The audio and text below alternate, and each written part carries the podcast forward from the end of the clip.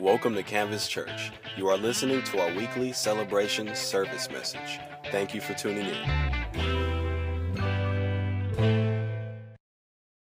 A, a, road trip. You see what we did there? Um, a road trip through the book of Mark. And so we have a fantastic lineup of speakers this summer, uh, just various speakers. We have so many former lead pastors and um, other pastors from other churches that, um, for whatever reason, God transitioned them on that are a part of Canvas Church. And we feel so honored to have them here. And they get sent out to speak all over the place, but they uh, make Canvas Church their home. And a lot of this summer, we're going to be hearing from those pastors. We're going to be hearing from those speakers, and uh, it's just going to be an awesome, awesome chance to be able to hear from various voices and perspectives on the book of Mark which has been such an, an awesome book. How many of you have enjoyed this series so far? It's been great, hasn't it? So, um, we are going to talk about Mark chapter 8 today, and we're going to talk about how to avoid living short sighted and small minded, and we'll talk about what that means exactly in a minute. So, I'm going to go ahead and um, read uh, the scripture for the sake of time. I'll just read the bits of Mark chapter 8 that I'm going to be going over today, and you can read the whole thing on your own when you're at home because you all do that, right? Amen. All right. So, Mark chapter 8 verse 1, it says, In those days, when again a great crowd had gathered and they had nothing to eat, he called his disciples to him and said to them, I have compassion on the crowd because they have been with me now three days and have nothing to eat. And if I send them away hungry to their homes, they will faint on the way, and some of them have come from far away. And his disciples answered him, How can one feed these people with bread here in this desolate place? And he, and he asked them, How many loaves do you have? They said, Seven. And he directed the crowd to sit down on the ground. And he took seven loaves, and having given thanks, he broke them and gave them uh, to the disciples to set before the people. And they set them before the crowd.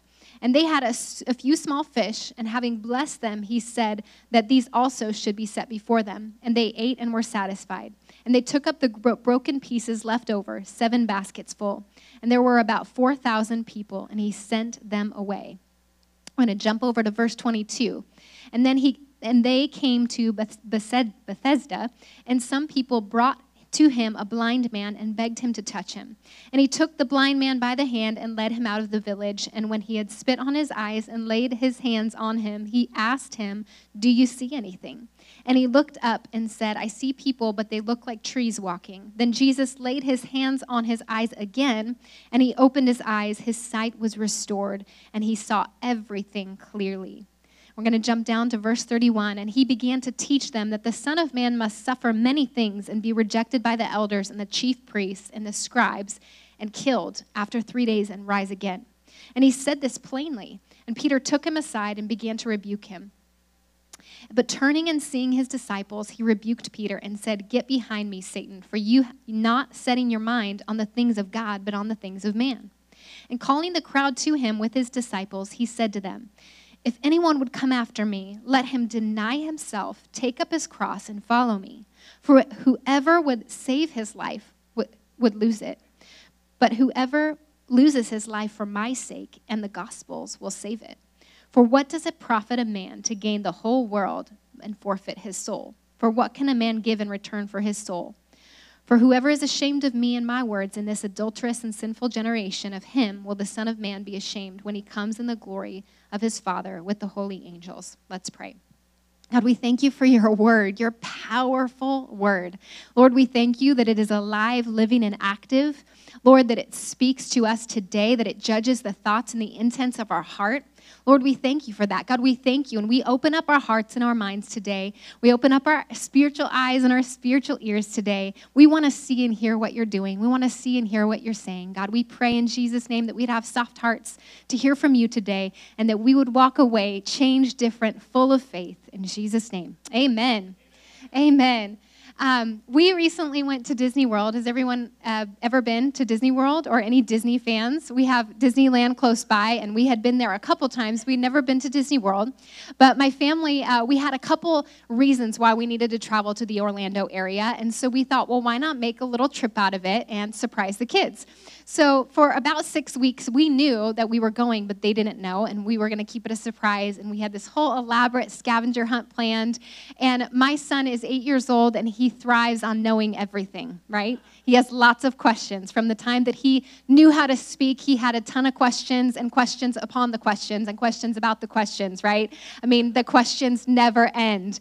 And so if he senses that there might be something going on, he has to know because knowledge is power, right? Does anybody else have a son or a daughter like that? Like they just have so many questions. So we are planning this thing and we and we drop the hint that we are going to do something fun when we're in Florida, okay? But I can't leave it at that for him, for his mind. He needs to know what it is, right? For six weeks, it was like, what are we doing? What is the fun thing? And for whatever reason, he comes up to me and he says, I figured it out. And I'm like, really? You figured it out? Because we've been real good about hiding this, this plan, this big plan, right? And he's like, I figured it out, Mom. I know what it is. I know what we're doing. And I'm like, okay, what, what do you think that we're doing when we're in Florida? And he goes, you guys are taking us to the movies. I'm like, pretty good guess, man. That, that's a pretty good guess. You know, you said this, and then you said this, and I put the pieces together and I figured it out. We're going to the movies. I'm like, okay. So then every time our Florida trip would get brought up at the dinner table, he'd kind of give me like a little, like, I know what we're doing. You, you know, we're going to the movies. You know, and then late, like little later on when it's just him and I in the morning, he's like, we'll probably get popcorn too, huh? Yeah. Like, this is going to be epic. We're gonna we're gonna see what do you know what movie we're gonna be, be seeing? I'm like, I don't even know what's out yet, man. I mean, and I'm not even I'm not even confirming that you're right, but I just am saying you're just a good guesser. You are a good guesser. So every now and then he'd be like, popcorn, movies. Like, I've got this figured out. And like, he is like puffed up, like, I know more than my sisters know. I am in on this plan in Florida. We are going to the movies. You can tell we do a lot of fun things with our kids, right? like, we could go to the movies any week. We have church in a movie theater, right? but, um, but in his mind, he was fixated on this plan to go to the movies. So we planned this elaborate scavenger hunt, and, and we maybe put a little too much thought into it because it was pretty complicated and it caused a lot of quarreling along the way. So it didn't have this climactic moment we were hoping for. But nevertheless, they figured it out. We're going to Disney World, and we're like, this is so exciting. And so my, my son, we're trying to break it down because they're just not really understanding, like, what's the difference between Disney World, Disneyland? I don't get it. And then, like, later on, he's just like, well, what about the movies? Like, Dude we were never going to the movies, but get so fixated on the movies. But I, I, we're trying to explain to him, like, okay, movies this size, right? Disneyland, 85 acres. I looked this up, right? Disney World, 27,000 acres okay, the size of San Francisco. Okay, I know it's not all parks or whatever, but it's 27,000 acres. It's massive. But I, it kind of got me thinking about, you know, this message. And last week we talked about unbelief, and then this week we're going to talk about something kind of similar, and how oftentimes we get kind of small minded, right? We're thinking we've got like this movie theater plan figured out, and God's like, yeah, you got it. You're real close. You're real close. But He's thinking, like, 27,000 acre plan, right? And we're thinking movie theater. And we've got our minds so fixed on the movie theater plan that it's hard for us now to accept the big, huge gift that God's offered us, right? He's offered us this big plan. He's offered us this big, magnificent thing in our lives miracles, right? He's offered us the supernatural. He's offered us all these things. And we have got our minds so fixed on the movie theater that it now becomes hard for us to wrap our minds around anything bigger than that. And so I want to talk to you about how we can avoid being small minded and short sighted because oftentimes we're seeing in these scriptures the disciples having the tendency to get focused on the here and now, right? They're focused on the, this small picture that's right in front of them. And Jesus is trying to get them to look up and see the bigger picture, to see the bigger vantage point. If you've ever flown on a plane, sometimes you get the higher you get, right, the smaller you realize we are. You realize we are just like these little blobs of flesh, or these little, they look like little toy cars running around. But the higher we get, sometimes the smaller things appear. And so think about God having this higher vantage point than we have, and yet we get so fixed on the here and now and the circumstance right in front of us. And God is saying, Let me take you to a higher vantage point. Let me take you to a higher perspective. Let me take you so that you can see what I see and you can begin to see the bigger plan plan that I'm trying to do. Amen? So, in Mark chapter 8, that first portion of scripture where we see the disciples and, and, and the crowd, and Jesus is teaching them, and he's feeding the 4,000. And a couple chapters ago in Mark chapter 6, he fed the 5,000, a very similar circumstance. They're all sitting there. They've been listening to Jesus for a long time. They're getting hungry, and he supernaturally multiplies the bread and the fish. How many of you read that story? Okay, pretty awesome story. They've actually lived it before, right? Mark chapter 6, they lived it before. They gave him the 12, and then he multiplied it to the 5,000. Here they are again in a similar circumstance to where they were same situation where they've been listening to Jesus for a while, they're in a desolate place, and, and the disciples, you would think, having been through it before, they would say, We got this, right? We know where the bread's gonna come from. We know how these people are gonna be fed. But yet, even though they had been through a similar situation before and watched God come through supernaturally before, they still ask, Where are we going to get bread in this desolate place? Where is it gonna come from? How is this gonna work out? And before we kind of shake our finger at the disciples, how many of us can relate to that very same mind process, right? We've God's brought us out of it before.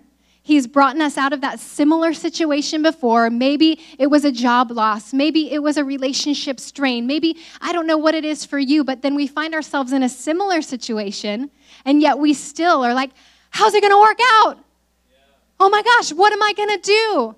And God's like, hey, remember before, I've brought you out of this before, I can bring you out of it again. Amen? So we need to remember that the things that God has already brought us out of. And when we find ourselves in similar trials, similar circumstances, remembering the God that's still with us today, right in the midst of us, right in the midst of our situation. And so, one of the things that intrigues me about this scripture is that in Mark chapter 6, when he fed the, the 5,000, um, they brought the bread and the, lo- the fish right all at once. But in this, in this situation, he said, How many loaves do you have? And they said, Seven, but they didn't mention anything about fish. So I'm going to give the disciples the benefit of the doubt and assume maybe they forgot about the fish, okay? Maybe they forgot. Maybe they weren't willingly holding anything back. Maybe they just forgot that they had some fish to work with. But if they are anything like me, I don't forget about my protein okay? I don't forget about the protein. It's the first thing that I think about when I'm thinking about a meal. Do I have any meat lovers? Like, I'll take the eggs Benedict over the pancakes any day, right? Uh, if I'm hungry, I need protein. Don't give me the fluffy cereal. I need some meat or some eggs, okay? So I don't know if they forgot about the protein, but if they did, then shame on them. But so they have these, these few fish that they, they seem to have held back for whatever reason. And so it wasn't until after Jesus multiplied the loaves and distributed them amongst the people that they then came and brought these fish. And they brought the fish, and then they multiplied the fish. And I, I, just think whatever the situation was, whether it was a willingly held it back or whether we forgot about it or we found it later, I believe that in order for us to avoid living small minded and short sighted, in order for us to, to be people of faith that see this miracle working God right in front of us, we need to remember to hold nothing back we need to remember to hold nothing back. Whether it's unintentional or intentional, we need to begin to examine our lives and say, is there any area of my life that I have not yet given over to Jesus? Is there any area of my life that I've just said, I've got to take control of this, these three little fish that I have, and I have this scarcity mentality that there's only enough for me, there's not going to be enough to go around. I don't really know if I can trust Jesus, so I'm going to watch what he does with the bread. Let's see what happens then, and then I might trust him with this other area of my life, right? We can be like that. We can hold areas of our life back from God. We can hold things back from Him, thinking, I'm not sure if I can really trust Him. I'm not sure if I can really trust what He's going to do with this area of my life. I kind of like my little control of my three little fish that I've got, right? Kind of like my protein for myself. But the bigger picture that God was trying to do is not just enough for them, but enough for everyone right? Not just enough to bless the disciples with more than enough, but there's more than enough to go around to bless all the people that they're around. And the areas of our life that we are holding back from Jesus, we're the only ones, us and the people around us. Jesus doesn't need, he could probably snap his fingers and fish could pop out of the air, right? But we get to be a part of this process of God multiplying, of God doing something only He can do. Okay? Only He can do the multiplication uh, supernaturally of the fish. Okay? I can't change three loaves, and I, I might be able to figure out an illusion, like an illusionists do, right? We've been watching those shows. But I can't do that. Only God can do that. What is God asking you to do or to surrender or to give to Him that only He can do? There are things that only He can do. And sometimes when we get so small minded and short sighted, we start to pray for things that we can do. Lord, I pray I have a really good day at work today. You know, He gave you the self control to choose a good attitude, so that's not really a huge faith prayer. I pray that I just have a smile on my face today. You can do that. You can do that, right? We pray for things that we can do rather than trusting prayers that are big enough that only God can do those things. Do we have the faith as believing believers, not as doubtful believers, not as hesitant believers, not as believers that are holding things back, but do we have the faith to say, God, I'm going to trust you for something that only you can do? That's going to impact all the people around me, not just me, not just enough for me, not just for me to control this area of my life, but if I put it in your hands, can you do something that only you can do? Are you believing for things that only God can do? You're praying for things that you can do. Amen?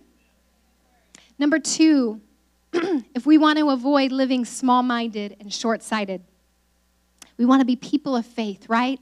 People with an eternal perspective. Number two is we don't settle halfway.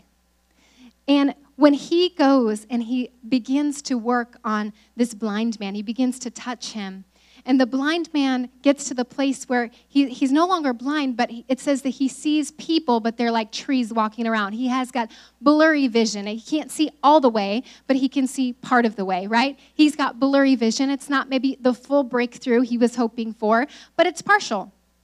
It's better than, than it was before. And then Jesus touches him one more time, and it says he could see everything clearly. And I believe this is such a powerful scripture because a lot of times we compare our story to somebody who got instant breakthrough, right? They got instant financial provision. You've been looking for a job for years and they found it instantly. You've been waiting for that husband or that wife for years and it seemed like they just met somebody and found their, theirs right away. Or whatever the situation is for you, we can't compare our journey from somebody who got their breakthrough instantly to some of us who have had to go yard by yard drip by drip, little by little. And we see this picture of a gradual healing taking place. Usually, when Jesus touched people, it seemed like it happened instantly. But maybe he put this in here to show us it doesn't always happen in the same package, doesn't always happen in the same method. Maybe some of you got that instant touchdown 50 yard. Is that a realistic 50 yards? Is that realistic for football? Okay. Maybe some of you got that 50 yard pass touchdown in your life, and we praise God for that. But there are others of us who are going yard by yard. You may have come to hear a female preacher this morning, but I'm throwing in football analogies for you, so you better give me some feedback. Okay, men? Thank you. Okay. I'm trying. I don't know if 50 yards is a thing, but I'm trying. Some of us will get our touchdown yard by yard and face a lot of opposition along the way. We'll still praise God for the victory. We're still praising God all along the way. But for some of us, it's been a journey, it's been a struggle. It didn't happen instantaneously. But will we be like the blind man and say, I'm not going to settle for blurry vision, I'm not going to give up halfway, I'm going to let Jesus touch me one more time? I'm going to let Jesus touch me one more time. And if it still doesn't happen then, I'm going to say it again. I'm going to let Jesus touch me one more time. I'm going to let him touch me one more time, and I'm not going to settle halfway. Because a lot of us can live life like that. We can live life based on it's not as bad as it used to be. My marriage isn't as bad as it used to be. It's not great, but it's not as bad as it used to be, so I'll just settle here. My finances are it's not as bad as it used to be. I'm still living paycheck to paycheck and I'm still in debt, but at least it's not as bad as it used to be, so I'll just settle here. I'm, I'm in pain still. I've been to see the doctors and I've done all the things that I can do, but I'm still in pain. But at least it's not as bad as it used to be, so I'll just stop asking Jesus. I'll just stop coming and believing for a healing in my life. let's not settle halfway when God can touch us one more time. Amen. He can touch us one more time. He's still a miracle working God. He's still a supernatural God. He's still the God who heals. He's still the God who delivers. He's still Jehovah Jireh, our provider. Let's swallow our pride, humble ourselves, and say, no matter how many times it takes, I'm going to press forward yard by yard, little by little, drop by drop. Because you know what drops do? Eventually, they create waves, right? So I'm going to let that miracle happen happen however God wants it to happen. Maybe it'll be instant, but maybe it'll be yard by yard, drip by drip, little by little. Amen? And I believe that there's something to be said for contending with contentment. Because just because I'm asking God and believing God for more doesn't mean I'm, I'm not content. We can still be content in all circumstances, but yet contend for more and believe for more. I can still be grateful and say, God, I'm grateful that it's not as bad as it used to be. I'm grateful for the progress that I've made. I'm grateful that I, I, I used to be blind, but now I can see, even if I can just see a little bit. I'm grateful. But I'm going to contend for more because you're a big God. And I'm going to stretch my faith and uh, not be short sighted and small minded and so focused on this little, little piece of the puzzle when there's a much bigger picture for the, for the expansion of God's kingdom. Amen? And for his glory. Number three, if we want to avoid living small minded and short sighted, we want to be people of faith, right? With that eternal perspective, we need to embrace challenges. and we see this portion of scripture where Jesus is plainly telling the disciples that basically he's going to suffer, he's going to die, bad things are going to happen, but you know, it's for a purpose. But Peter is like, No, Jesus, that's not going to happen to you.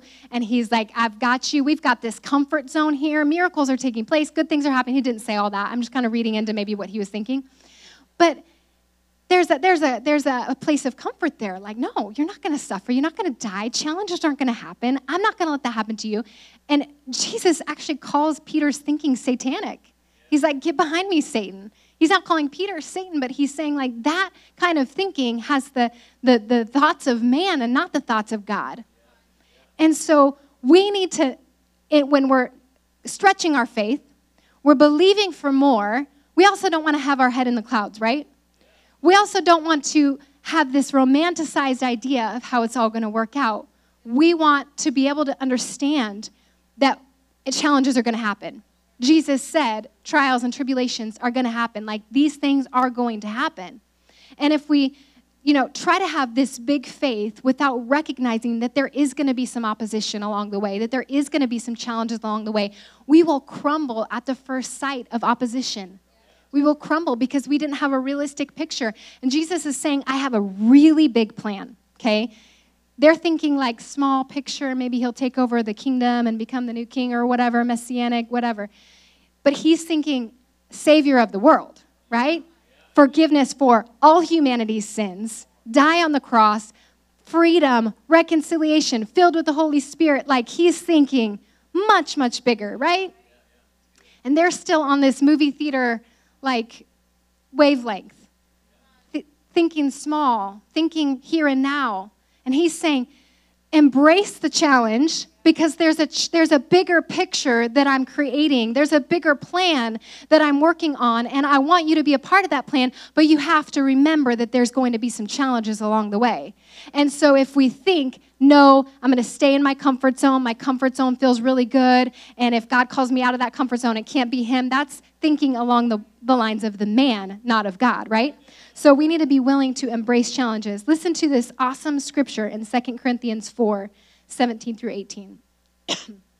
it says, For our momentary light affliction is producing for us an absolutely incomparable eternal weight of glory. So we do not focus on what is seen, but what is unseen. For what is seen is temporary, but what is unseen is eternal.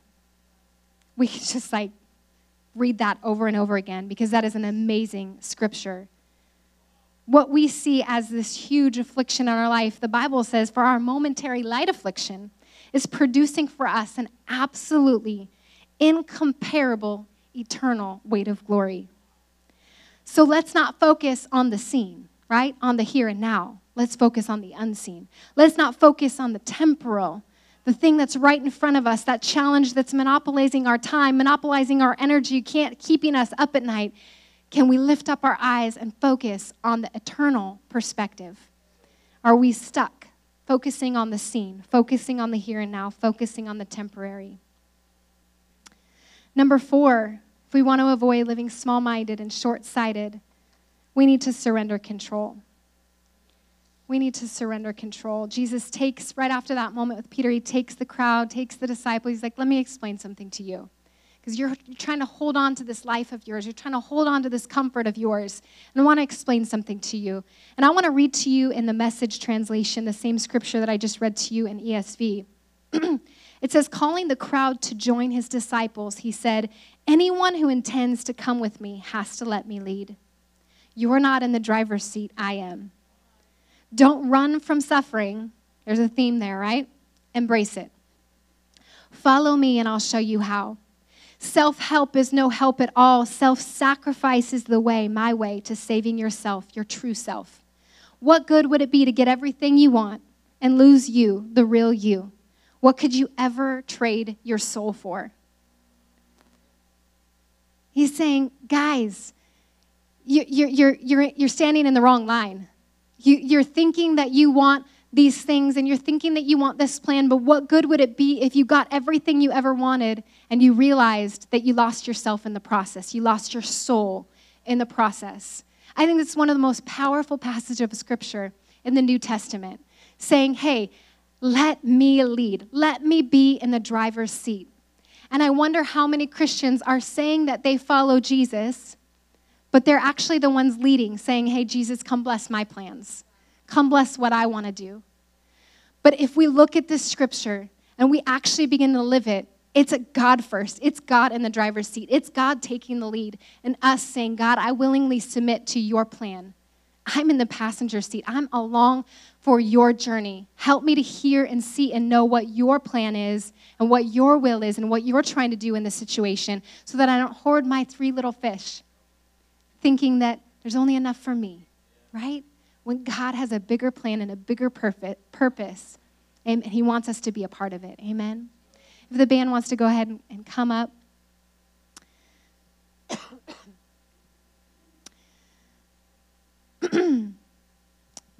we were at Disney World and we had a moment where we didn't have any more fast passes. And so we had to stand in lines that were shorter to kill time, get out of the sun, and all that.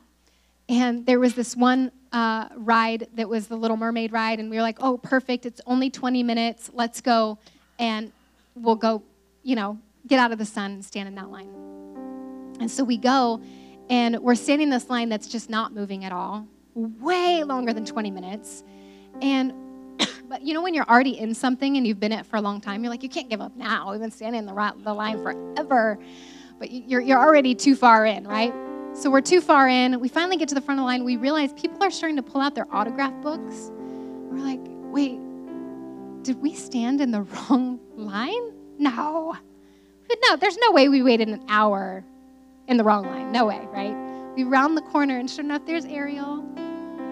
And none of us have any interest in meeting Ariel. We were like, what just happened? And so we're trying to like not like offend Ariel, but we're like, hey, PJ, you want to take a picture with Ariel? this is awesome. But it kind of got me thinking how often we might find ourselves standing in the wrong line in our lives, thinking we've got it figured out, thinking we're in the right line, we're doing what we think is best, and then we find ourselves at the end, and I don't want to be at the end standing in the wrong line when it comes to the end of my life. I don't want to be like the scripture that says that I got everything that I ever wanted, but I lost myself. I lost my soul in the process. And I don't think anyone would want that either. And that's the good news about our Savior is that he gives us that opportunity to let him lead. He gives us that opportunity daily to say, Will you choose me? Will you choose my plan? Will you choose my will? When our will and God's will intersect, we can say, Not my will, but yours be done. Amen? Amen. Would you bow your heads with me and close your eyes? God, we thank you so much. You're such a faithful God. You're so good. We thank you for the truth of your word. We thank you for the power of your Holy Spirit that's working right here in our midst. I realize that there might be some of you in this room that you have never made that decision to get in line, to say, I'm going to follow Jesus and I want to surrender my life to Him. And I want to be sensitive to this moment for you and give you that opportunity to choose Jesus if you haven't already. So, with every head bowed and every eye closed, if that was you today and the Holy Spirit was tugging on your heart and just saying, Hey, that's me, let me lead, let me become Lord of your life, if you'd slip up your hand, I would love to pray for you.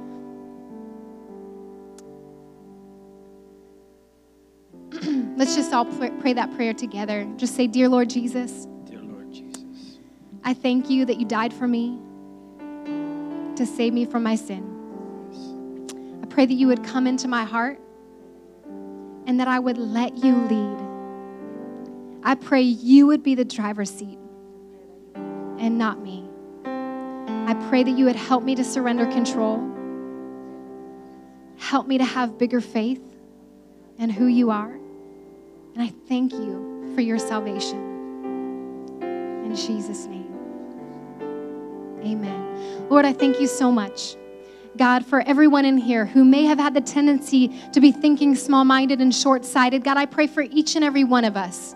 Lord, to lift up our eyes to the bigger picture, to lift up our eyes to what you could be doing in our lives and the way you could be moving. God, I pray, Lord, that you would strengthen our faith and increase our faith today. And I pray that we would go out not just having a good Sunday today, but I pray, Lord, that Monday through Friday, God, that this whole week, Lord, this whole month, this whole summer would be a supernatural summer for Canvas Church. I pray that the people of Canvas Church would begin to have spiritual eyes to see the bigger picture of what you're trying to do, that they would have eyes to see how you want to use them, that they would have ears to hear, Lord, the things that you're speaking to them, the things that you're putting on their heart. God, I pray that we wouldn't settle halfway. God, I pray, even if it comes drip by drip and little by little, God, we would press forward. We would press through that opposition. And God, we would begin to take hold of the victory that you have for us. And I thank you, Lord, for all those, Lord, who have been believing for something for a long time. God, I thank you that you hear their prayers. Lord, and even if it happens little by little, Lord, I believe you're going to bring that victory in their life. In Jesus' name, amen. Thank you for joining us today. For more information, please visit our website at www.canvaschurchsd.com.